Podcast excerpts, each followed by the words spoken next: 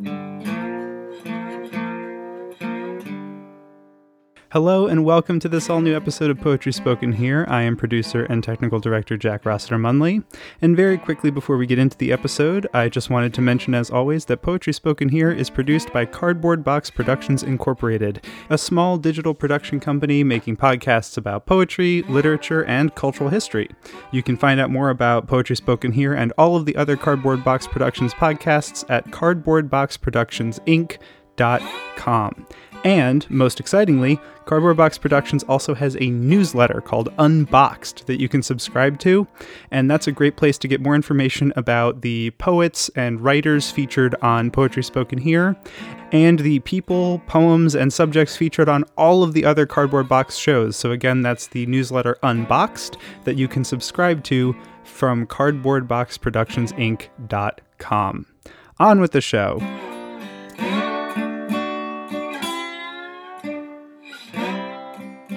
I'm Charlie Rossiter, and this is Poetry Spoken Here. Our feature today is Todd Boss. He is a much published poet, published in some very interesting places like The New Yorker and Poetry Magazine. And he's the creator of Motion Poems, which I guess the simplest thing I could say is creates poetry videos. He'll probably tell us about that. And he has a new book, Someday the Plan of a Town just out from Norton. You see, in 2018, he sold most of his belongings and began a multi year adventure traveling the world, house sitting. He says that this book is the only souvenir he's got from that adventure. So we're going to learn about that. So welcome, Todd. I'm really glad to hear about this and for everyone else to hear about it too. Thanks, Charlie. Great to be here. Now, tell us about house sitting. Yeah, well, I I joined uh, I joined up with uh, TrustedHouseSitters.com. This is a great site that uh, lets you uh, choose among 50 a day opportunities around the world to uh, help people uh, with their you know gardens and pets and uh, homes while they're away on vacation. And uh, and I strung together 30 of these in a row for two years, just prior to the pandemic. It was much easier to find these opportunities then. Um, and uh, yeah, I, I navigated uh, most of Europe and uh, Australia, New Zealand, uh, Singapore, came back around around the world to Mexico. Uh, yeah, it was an amazing adventure. And uh, people, it no no cash changes hands. Wow.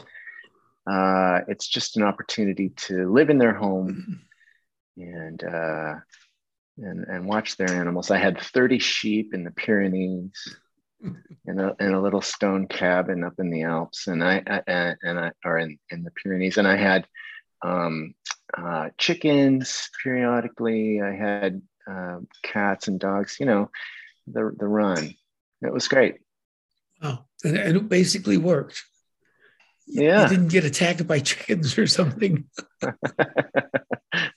no attacks, no mishaps, no deaths.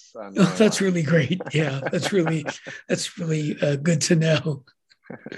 And oh yeah, this kind of fits with something you mentioned in the book. How you always always wish you could. This phrase uh, divides his time between. Mm. Okay, I think, and you mentioned like between Reykjavik and Sandusky, Ohio. Yeah, should I read that poem? Sure. yeah, yeah. It, it seems like it says something big about you. yeah, okay, great. Yeah. He, it's called He Divides His Time Between. I love that title. He divides his time between as a line I always wanted in my bio. He divides his time between Reykjavik and Sandusky, Ohio. He summers on Lake Como and winters in Aspen. As it happens, no place is like home. Already, I split my attentions between this world and any halfway decent poem. Doctors call it deficit, but some divisions make surpluses. We multiply when we divide our lives, our loves, and our addresses. Last year, I kept 40 plus pets. house sitting for strangers is as varied as it gets, dividing 12 months into 20 sits in 16 countries on five continents. I had a married life before in a subdivision of peace and war. In equal thirds, my loved ones ate my heart like a festival roast. Now my father's son is a ghost, a wisp of smoke, a metaphor. He divides his time between nothing and much and matters and anymore. That poem actually does. I forgot how much it does say about you. yeah, it's kind of. Yeah, it's, right. it's into your life situation when you walked into this adventure. Yeah. Uh, in the intro, you said the marriage was uh, kind of gone and Mm-hmm. issues with the kids. Mhm. And uh, oh, it's all in that poem. Yeah, it is kind of, isn't it? Yeah, I think I, I think I really did want to divide my time. I really did want to kind of uh, split my list. You know, my life was already kind of very splintered, and I, and I, and I just wanted to separate my. I needed space. I needed time and space and uh, recovery. I needed to recover. It was a journey of recovery. While you were out there in these various places, could you feel it like coming back? That's a funny li- question, maybe. My but- past, my past life. You mean? Or the pieces like getting more like, organized or something like that. I'm not sure how to ask the question, but I maybe you get the Um, Yeah, idea. Yeah yeah. Well no i think not, not- maybe not. Uh, you know it's not like it, i had a magic formula and i was doing Mhm. something extraordinary that sort of sorted things out for me. It didn't feel that way at the time at least. Um, it was more of a journey of grief like any anyone might go through you know through any sort of grief or mourning period. Um, uh, yeah, I think it's just uh, when when you when you remove yourself and take perspective, you can get some perspective. Yeah. Uh, it just feels good, and so you keep doing it, and then uh, and, and then eventually the picture starts to fall into place a little bit. Your Yeah. consciousness moves to other things, Mm, I think. Yeah. mhm, mhm. Interesting. I can't imagine doing it for two years. I can I can't either. Honestly, I, I, it's now that you've done it. it still strikes me as strange and i'm still on the road as a nomad and it's very weird uh, to me that i've kept it up as long as i have it's been four almost five years now Yeah, Yeah. and and somewhere maybe the intro or one of the poems you mentioned, thinking that maybe you know after about six months this thing would be you know that'd be fine and that'd be enough, and so, kind of surprisingly to you, uh, you stayed motivated. Yeah giving up all my things was a big help you know the fact that i don't have a permanent home to come home to. Um, is is a big is a big was a big move. I, and i Mm. and when and i remember while i was doing that while everything was on craigslist you know and i was selling stuff on ebay and there was you know all the i was just getting rid of everything. I just felt at some point i woke up in my apartment looking around thinking god i don't have anything much left and, I, and what is this the right did i have i done the right what what kind of a Yeah. mistake is this? You know what kind of a, what did i do to myself? And if this doesn't work out i'm gonna have to acquire, you know, Yeah, right. a chair and a table again. You know, I'm gonna have to go through this process again, and a bike, you know, and a car, and a Screwdriver, whatever. exactly. Wow. Um, yeah, it's a- yeah. It's a it's a big move. it's it sounds scary um, and it is in moments but the fact is it's really it's really fun and i had a really great time doing it and once you start getting rid of things uh, it's a little bit of a habit and and you get into the habit and it's it's joyous it's joyous Uh, well, I promise not to tell you where I've been because you, you've got a poem about, about, you know, when you tell people you've been somewhere, they start telling you where they've been and they don't pay any attention to you anymore. They just You want to tell that- you about the great place. I'm not going to tell you where I've been. you You'll never that- know if I've been to Sandusky or Reykjavik. My lips You are want- sealed. i want to read that poem It's so a that- fun poem. so that your listeners know what we're talking about. But it is a great little opening joke that I've put in the very front of the book. it's called Where You've Been. The trouble with telling people where you've been is that then they start telling you where they've been and making it sound like you haven't been anywhere until you've been where they've been. And before you can tell them that where you've been is every bit as interesting as where they've been, they're explaining how to get to where they've been, even though you don't intend to go. And by then, where you've been's been lost around the bend, and you know they know, though nobody says so, that no one's going to be going there again. uh, that's really a hoot. I love I love how uh, I love how uh, quickly that poem can trip out of the out of the mouth. You know, it just kind of rolls, and it's almost like a a, a gag, um, like a routine. Yeah, yeah, like a routine. But you can read it slowly too, and get a lot of joy out sure. of the sounds of the words repeating. Yeah. Hmm. Ah, this brings up something you were talking about delivery. What mm. about these uh, this video stuff you do with poems. Tell oh, us about yeah. that. Tell people about that. Sure. So, um, about 15 years ago now, I was reading in St. Paul from my first book of poems, and uh, a woman came up to me afterwards and introduced herself as an animator. And she said she wanted to animate some of my poems. And I said, Sure, why hmm. not? Go ahead. And the results were so interesting she really interpreted these poems and kind of gave them a, a, sort of new gloss, you know, a whole new gloss. And I, uh, uh, she knew a whole bunch of filmmakers, and I knew a whole bunch of poets. So we started putting them together, uh, pairing them up, matching them, and and and setting them loose without any artistic direction, but just saying, go go at it. You know, have some have some fun. And we started getting grants to be able to pay these artists to do this. And uh, the Walker Arts Center in Minneapolis hosted our annual uh, premiere, and we used to do about a dozen of these a year. So we did 150 over the course of uh, 12 years or so, working with Pulitzer winners as well as sort of early career writers and just some really phenomenal filmmakers some of them you know at agencies that make super bowl commercials you know or or uh, New York Times, you know, illustrators, or you know, it's just really amazing who we got to work with over the course of.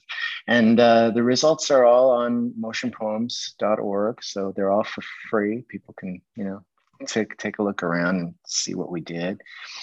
Um, it was really a rewarding thing. I I have a um, I have a um, I don't know. I'm kind of addicted to uh, collaboration. I really, I really love working with people, and I love um, making people's dreams uh, come true. Finding out what they are, and then figuring out a way to get uh, to get those to happen. Mm-hmm. Um, and uh, and I love shoveling money at artists. If any way that I can do that, uh, I'll I'll do it. So so that really satisfied a lot of uh, my itches. Yeah, it's and did you say dot .org? Motionpoems.org. Motionpoems.org, folks.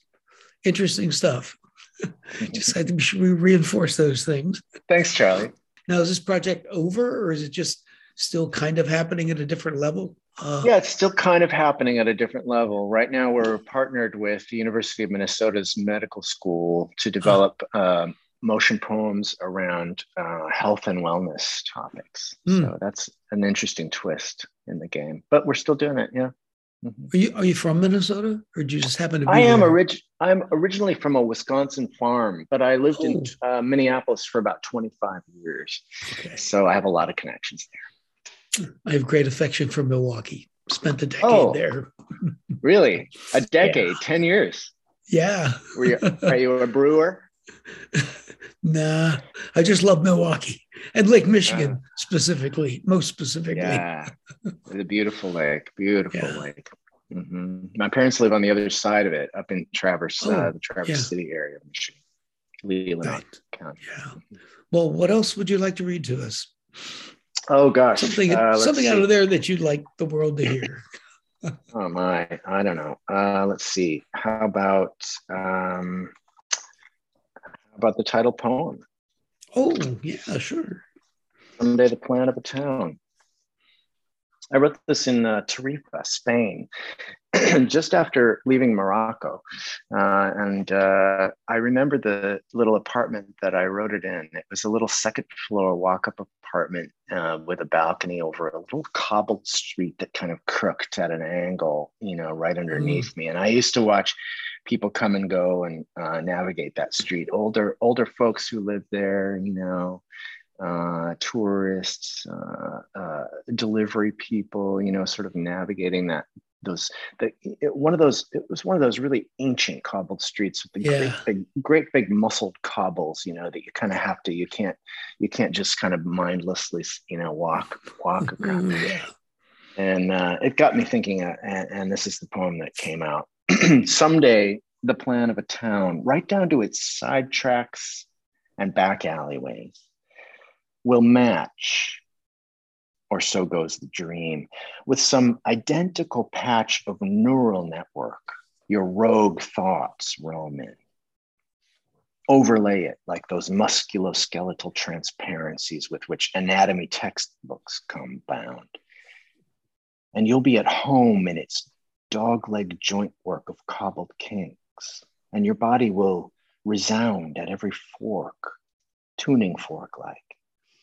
And every road you ever rambled will be rescrambled to appear to have brought you here where you fit so perfectly, where you can practically predict where to find every bench or post box, and where you can cue every little old lady who leaves her flat to buy bread as if she were locking up a little room in your head and trading your idea of money for your idea of food before returning to wipe her shoes on the mat your mind's laid flat and fit her flat key to its shoulder into the strike plate keyhole through which you daily romance her as she grows older.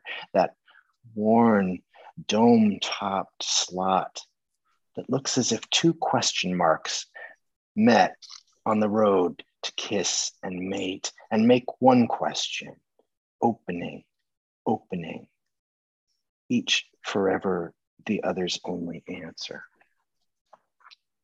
Tell us some more. Tell us something about that poem. That's a really interesting poem, oh, and it's got oh. a lot in it. It's okay. Thanks. It's not yeah. like a re- it's not like a regular reading. You can talk about the poem here.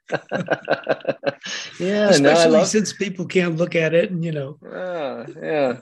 yeah. I love doing that. Yeah. No, it's uh, it's uh, I, I think the the biggest surprise for me on writing it was the the uh, the entrance of that little old woman.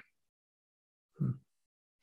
You know, writing it writing into something you never know what you'll encounter really. And you know it's not like you have an agenda even though this poem really is about a map and it sort of seems as if uh, the, the the map is all laid out you know prior to your entering it. The fact is that i made the map up as i went along right? As as you do you know in yeah. any poem. And and then here comes this little old lady. And and i think she was she was literal. You know, I was there in that apartment looking down on that little cobbled street, and there were people navigating below. And um, who knows, but that some some little old lady, you know, really literally walked into my poem, and here she is right. now.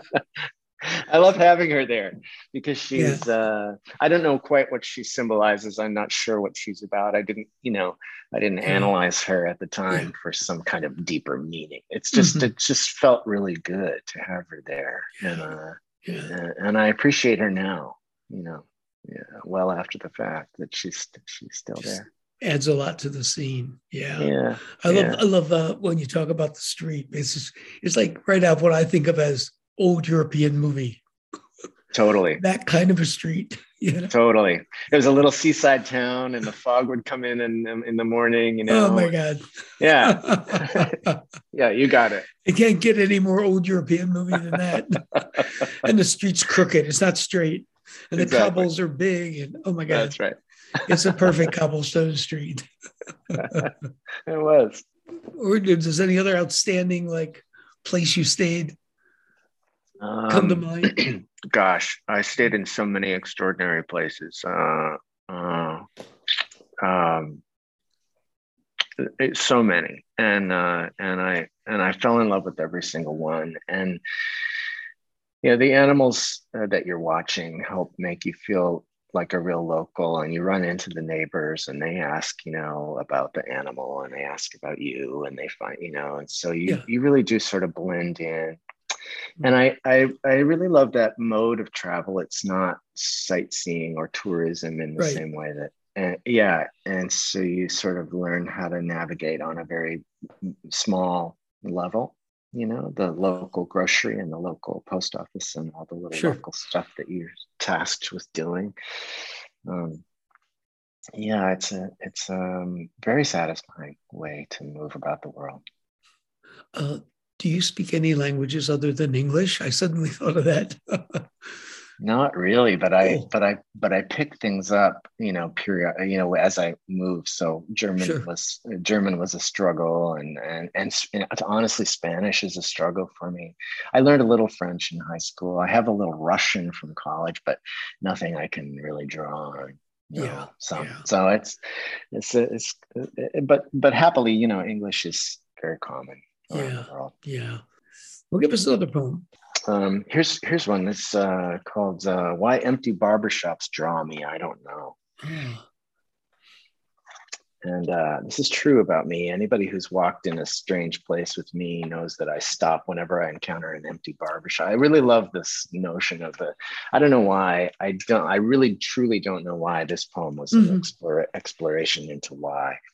Why empty barbershops draw me, I don't know. It's romantic. I end up snapping photos through the windows. Chair, convened there by chair by chair. Mirrored, clean. Someone the night before having swept up all the cut hair. Light streaming in from the street, printing whatever's on the plate glass, crooked across the floor. Closed sign, askew in the door. We do want community. We do. But we also don't. We want to be held close and left alone. We want to talk when we want to talk, and we want sometimes instead to sit quietly while someone touches us all about the head with the edges of a scissoring scissor and the neat teeth of a comb small comfort, but lucky for us, the wealthy as well as the poor, that there are a few things left in this old world we still need other people for. Held close and left alone. Mm. Nice, interesting uh, observation of human behavior human desire, let's call it. Yeah, yeah, yeah. We're tricky that way, aren't we? yeah. yeah. As long as you don't get too extreme, it's all right. yeah, that's a good one. Charlie, you're a joy. You're a joy to talk to. Yeah, Charlie. this has been great. Uh, do you have any anything else we should know? Any other projects or anything else like that you'd like to mention or whatever, uh, anything coming up that you're kind of working on or whatever? Well, I spill that stuff on Patreon, and um, you can find me there. I also have a website, uh, toddbossoriginals.com, where I share all my projects. I'm working on a uh, ch- uh, just sold my first children's book to Simon and Schuster. That'll be out in uh, 2023. Um, I'm working on a musical. I'm working on uh, some libretto projects, lots and lots of stuff. So it's this is a lot. I you know po- poetry doesn't pay the bills, you know. So no kidding. Gotta, yeah. so it's important to important to diversify. That's cool. Yeah, you're one of these broadly creative uh, guys. You even yeah. invented a strap for carrying computers. People, this man is an inventor of the famous computer carry strap, or what do you what do you call it? Yeah, the laptop strap. the laptop strap. Yeah. It's kind of got a almost got a you know lap strap. You know, got the sound there. It's good. Yeah, little poetry in there. no, but I, I, saw a picture of it. That's cool. Okay, well, this has been great, Todd, and and we're by golly, we did it. Time's up. So it's been really good to visit with you. and uh, Great to hear, be here. hear your poetry Charlie. and your story of Thanks. what you're doing in life. Yeah, it was a it was a joy. Thanks, Charlie. All right. I'm Charlie Rossiter, folks, and this is Poetry Spoken Here. Our feature today, Todd Boss, talking to us from California, but be with us again next time to let poetry speak to you.